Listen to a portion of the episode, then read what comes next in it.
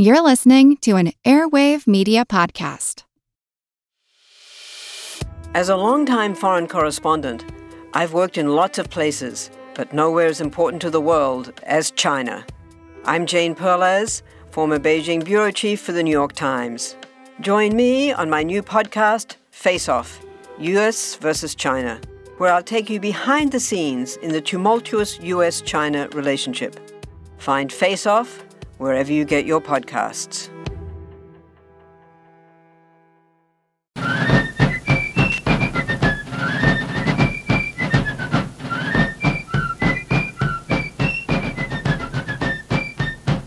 Hello, and thank you for joining the American Revolution. Today, episode 14 Canada becomes British, and Britain gets King George III. But before I get into today's episode, I want to remind everyone about the companion website that goes along with this podcast.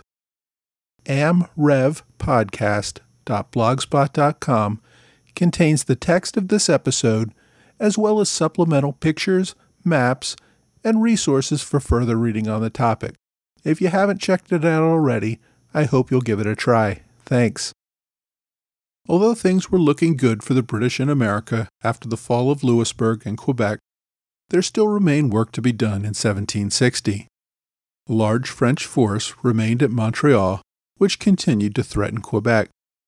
The major danger of French relief forces faded after the British naval victory at Quiberon Bay in late 1759. There, the British destroyed the last major French fleet that could threaten them in the Atlantic. Now, I've deliberately avoided describing in much detail the massive war that the major powers were fighting in Europe during this time. The war had spread worldwide, not just to Europe, but also to the Caribbean, Africa, and India. Clearly, most of Pitt's concerns were over these other theaters of war. He wanted to threaten French colonies all over the world. America was just one of the regions in contention. But if we're ever going to get to the actual American Revolution, we do not have time to focus on the many interesting battles and conflicts throughout the rest of the world at this time. Suffice it to say, the British naval victory at Quiberon Bay in late 1759 essentially wiped out the French Navy. The British now dominated the Atlantic, preventing any arms, ammunition, or other supplies from reaching their increasingly isolated forces in Canada. General Amherst believed that one more offensive in America would push out the remaining French military still clinging to their defenses. Aside from a few western outposts, virtually all French forces massed in and around Montreal. For the 1760 fighting season, Amherst planned a three prong attack on the remaining French forces now concentrated at Montreal. Amherst would personally lead the main force of 12,000 regulars and militia from Albany to Oswego and down the St. Lawrence to Montreal. A second army under General William Haviland would move from Crown Point along the Richelieu River toward Montreal. At the same time, General Murray would send a contingent from Quebec up the St. Lawrence River, also converging on Montreal. All of this would require another major enlistment drive for 1760. Despite the good money, former colonial volunteers were reluctant to return. The British tended to hold men past their enlistments, took them further than promised to more miserable places without adequate supplies, and often reneged on promised bonuses for continued service. This had soured many. The British had held militia over the winter beyond their enlistments in order to rebuild the forts that were needed for the coming season. The militia, of course, were not happy about this and wanted to go home. And everyone else was much more reluctant to volunteer for another campaign not knowing if they would be held longer too. To raise the necessary 14,500 militia for the campaign, the colonies had to offer record high pay and bonuses. While London had reimbursed much of these past costs, the colonies were still so far in debt that they felt obliged to raise the required quotas. Otherwise, London might turn off the tap and stop sending large amounts of gold and silver on which the colonial governments now depended. In the end, the colonies met their quotas, but they were racking up record amounts of debt that someone was going to have to pay back at some point. With recruiting at acceptable levels, the generals, though, could begin their final advance against the French in America. When we last left General Murray as commander of British forces at Quebec, the more senior generals had all died or gone home for the winter. Murray stayed with the garrison at Quebec, holding off the French forces that still hoped to retake the city. General Amherst wanted Murray to lead a contingent of soldiers to Montreal, where they hoped to finish off the French army in Canada. Before Murray could play his role in that attack, though, he still had to defeat the French forces outside Quebec. With Montcalm's death at the Battle of Quebec the year before, his second in command, Francois Gaston de Levis, the Duc de Levis, who I'm just going to call Levis, took command of Canada's armies. In April 1760, Levis assembled an army of over 7,000 men, mostly regulars, these were a combination of the French regulars who had fled Quebec right before it fell, as well as the relief force that had arrived too late. Most militia and Indians had had enough and simply stayed home. Levis wanted to take back Quebec before the small winter garrison of British regulars there could be reinforced. He thought he could pull this off using just his own French regulars. Levis scheduled his attack on Quebec for early spring for the maximum advantage. It was too early for the British Navy to provide relief and supplies to the winter garrison at Quebec. And in an era before central heating, long winters were miserable experiences that often led to ill health, especially when there was insufficient food to get through the winter. As a result, by early spring, Murray's 7,000 British regulars were reduced to about 4,000 who were ready for duty. About a thousand men had died over the winter, and another 2,000 were too sick to fight. As General Levis led his army toward Quebec, he encountered General Murray at the small town of Sainte Foy, about six miles outside of Quebec. Murray had received word of the French movement, but he had not planned for a general engagement in Sainte Foy, he was mostly there to recover the retreat of his outposts before the advancing French army. While Murray's army was smaller, and most of his men probably in worse health, they were all experienced regulars whom Murray trusted to fight well. The British began to fall back in good order toward the Plains of Abraham, the scene of the prior year's battle. Levis began to deploy his soldiers in a flanking maneuver before they could fully deploy, though, Murray ordered an advance on the French position, hoping to catch the French before they could form their lines. In doing so, his men left the high ground and got caught in a bloody firefight. British cannon sank into the swampy fields and became immovable. The French counterattack was too much for the British. They spiked their cannons and retreated back behind the walls of Quebec. The battle, sometimes called the Second Battle of Quebec, was actually bloodier than the first. The French took about 800 casualties and the British over 1,100. With the British back behind the walls of Quebec, the French began to set up for a siege. But the outcome of a siege would not be decided by the field combatants. Whichever navy could bring reinforcements first would be able to take Quebec. And since the French army had lost all ability to cross the Atlantic, the British navy would almost certainly arrive first. France had deployed a relief force, but the British sank most of their ships just after they left harbor. The few that made it to the Gulf of St. Lawrence found the British Navy ahead of them. The remaining French ships either fled or were sunk. So when the British ship HMS Vanguard sailed up the St. Lawrence on May 16, 1760, Murray knew he no longer had to worry about conserving ammunition he renewed an all out artillery barrage against the French lines. Levis realized the fight was over. The French scrambled back to their ships and moved back upriver to Montreal, where they could consolidate their forces for one final showdown. The British had secured Quebec. With supplies and reinforcements once again arriving in Quebec, Murray began organizing his offensive to take Montreal. He received the orders from Amherst describing the three part invasion in which he would participate. By July, Murray was leading a force of 2,200 regulars upriver toward Montreal. Before he could reach the city, Murray would have to get past a garrison of 2,000 French regulars entrenched at Trois Rivières, or Three Rivers. The entrenchments there meant either a lengthy siege or a bloody and risky assault on well entrenched forces. Murray decided his best option was to ignore them. He simply took his troops around Trois-Rivières and continued on his way toward Montreal. While this left enemy troops in his rear, he knew that they could only do anything if they left their defenses.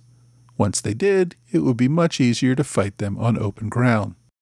Besides, more British soldiers, about 2,000 men from Louisbourg, would be following behind him shortly.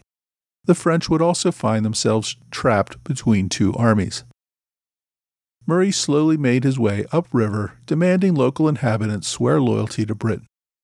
The policy of treating locals was paying off well. Most accepted their new rulers and were willing to sell British food for the journey. The civilians seemed in no mood to rejoin militias and take up arms against the British in what clearly seemed a lost cause. If the British would let them keep their farms and property and go on with their lives in Canada, that was probably their best option. On September 1st, Murray began landing his soldiers outside of Montreal. They took their time digging in defensive entrenchments and awaiting the arrival of Amherst and Haviland with the large armies they had promised. Amherst did not begin his offensive until August 10th and Haviland on August 11th, both due to delays in getting the necessary supplies. Like Murray, both Amherst and Haviland would each have to face French forces before they could reach Montreal. Amherst would have to get past Fort Levis, commanded by the capable Captain Pouchot, the same captain who had been forced to surrender at Fort Niagara. Pouchot had only 300 men compared to about 11,000 that Amherst commanded. The French fort was on an island in the middle of a river. No ship could pass up the river without being attacked by French cannon. Amherst would have to stop his advance and besiege the small fort before he could continue. The result was inevitable, but the delay cost Amherst a little over a week. Next, Amherst had to face the rapids on the St. Lawrence River. Although he lost only 21 men in the siege of Fort Levis, he lost 80 in drowning accidents on the rapids. It could have been much worse if the militia and Indians had chosen to attack him there. But again, no one seemed eager to fight a lost cause. Like Murray, the locals that Amherst encountered were willing to sign oaths of allegiance and sell goods to the army. Among Amherst's army, William Johnson commanded an Iroquois force of several hundred warriors. Although Amherst was not a fan of using Indians among his forces, the Iroquois proved valuable in encouraging local tribes to support the British, providing guides and making the trip much easier. Amherst arrived in sight of Montreal on September 5th, only a few days after Murray had begun his landing. General Haviland's army of about 3,500 men had begun to besiege a French force of about 1450 at Ile aux Noix, an island at the northern tip of Lake Champlain where it met the Richelieu River. Like Amherst, Haviland would have to stop for a siege if he wanted to use the river. Haviland used his artillery to shell the small island for days. Within a week, the French pulled out and moved back to Montreal. This gave Haviland a relatively easy route to Montreal, although he continued to move cautiously to avoid any possible ambush. But what slowed him up more than anything was French deserters trying to surrender and locals coming into camp to take the oath of allegiance. Haviland eventually arrived in Montreal within a few days of Amherst. So on Sunday, September 8th, as the overwhelming British armies prepared to lay siege to Montreal, the French called for a truce. At first, they asked for an armistice to determine whether the war in Europe had ended. General Amherst denied this obvious delaying tactic and gave them four hours to surrender. The 4,000 man French army inside Montreal was in a terrible condition. Only about 2,000 of the men were fit for duty. All militia and Indian allies had fled the area. They were short on ammunition and supplies, given the failure of France to provide any supply ships for more than a year. Facing a British combined force of over 18,000, the only question was whether to die honorably in battle or surrender and save lives and property. Amherst made the choice easier by offering fairly generous terms of surrender. Civilians would be permitted to remain and keep their property as long as they swore loyalty to King George. There would be no looting, massacres, or mass deportations. He refused, however, to grant the French soldiers the honors of war. They would be permitted to retain their personal possessions and return to France, but not with their arms or their colors. There were still too many hard feelings about the French massacres at British forts to offer anything more than that. General Levis did not want to accept this dishonor and sought permission from the Governor General to remove his forces from the city and continue fighting. Governor Vaudreuil, however, refused this and ordered him to surrender.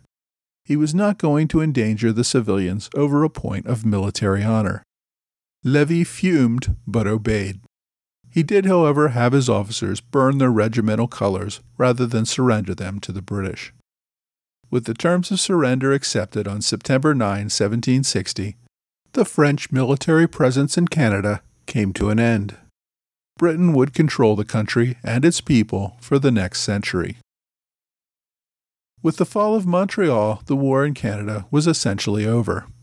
This was certainly good news for William Pitt back in London, but not a surprise given the course of events over the prior year. Pitt was much more focused on the war in Europe, the raids on French colonies in Africa, and the battles for India. Pitt's successes had greatly improved his favor with the king. George II was much more inclined to trust the judgment of his most valuable minister, whom he had disliked so intensely only a few years earlier. The improved relationship, however, would not continue. On the morning of October 25, 1760, the king awoke early and went to use the toilet. Shortly thereafter, servants heard a crash and rushed to the king's assistance. The 77 year old King George II had suffered an aortic aneurysm and died within minutes. His grandson would be crowned King George III. Although the coronation would take place nearly a year later, during which time the young king needed to find a queen, he began to assume his duties almost immediately. George III was the first British monarch in several generations to have been born and raised in Britain. Unlike the first two Georges, he did not consider himself a Hanoverian who ruled Britain. He considered himself a British king who also happened to rule Hanover. Also, unlike his two predecessors, George III wanted to take a much more active role in running the government. Politicians had gotten used to a prime minister running affairs with the king providing only minimal background guidance. To have this new 22 year old leader telling them how to do things certainly caused some concern. Now, Pitt and George III had been on friendly terms and political allies years earlier, but as Pitt gained more favor with George II and supported the costly European defense of Hanover and the German states, Pitt and the future king had parted ways. By the time George III took the throne, he and Pitt were political adversaries. The new king had seen Pitt's move to serve in George II's government as a betrayal. Pitt's success, however, made immediate removal impossible. The king was looking for an opportunity to dump Pitt as soon as he could. With the war in America essentially over, and with British superiority on the high seas, Pitt began pouring even more men and money into the European theater as George II had always wanted, and which Britain's allies in Prussia and the German states were demanding. The new king, however, was definitely not a fan of this policy. One of the king's biggest concerns was the considerable debt Pitt was incurring. Pitt was spending millions of pounds sterling each year paying for soldiers in America, Europe, and throughout the world to prop up British interests. There did not seem to be any clear strategy to repay this enormous debt. This division would only widen over time, causing problems for the government. Next week, the Cherokee rise up in America, Pitt leaves the ministry, and Britain expands the war around the world.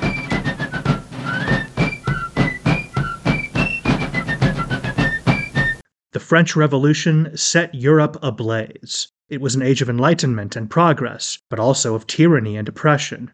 It was an age of glory and an age of tragedy. One man stood above it all This was the Age of Napoleon. I'm Everett Rummage, host of the Age of Napoleon podcast.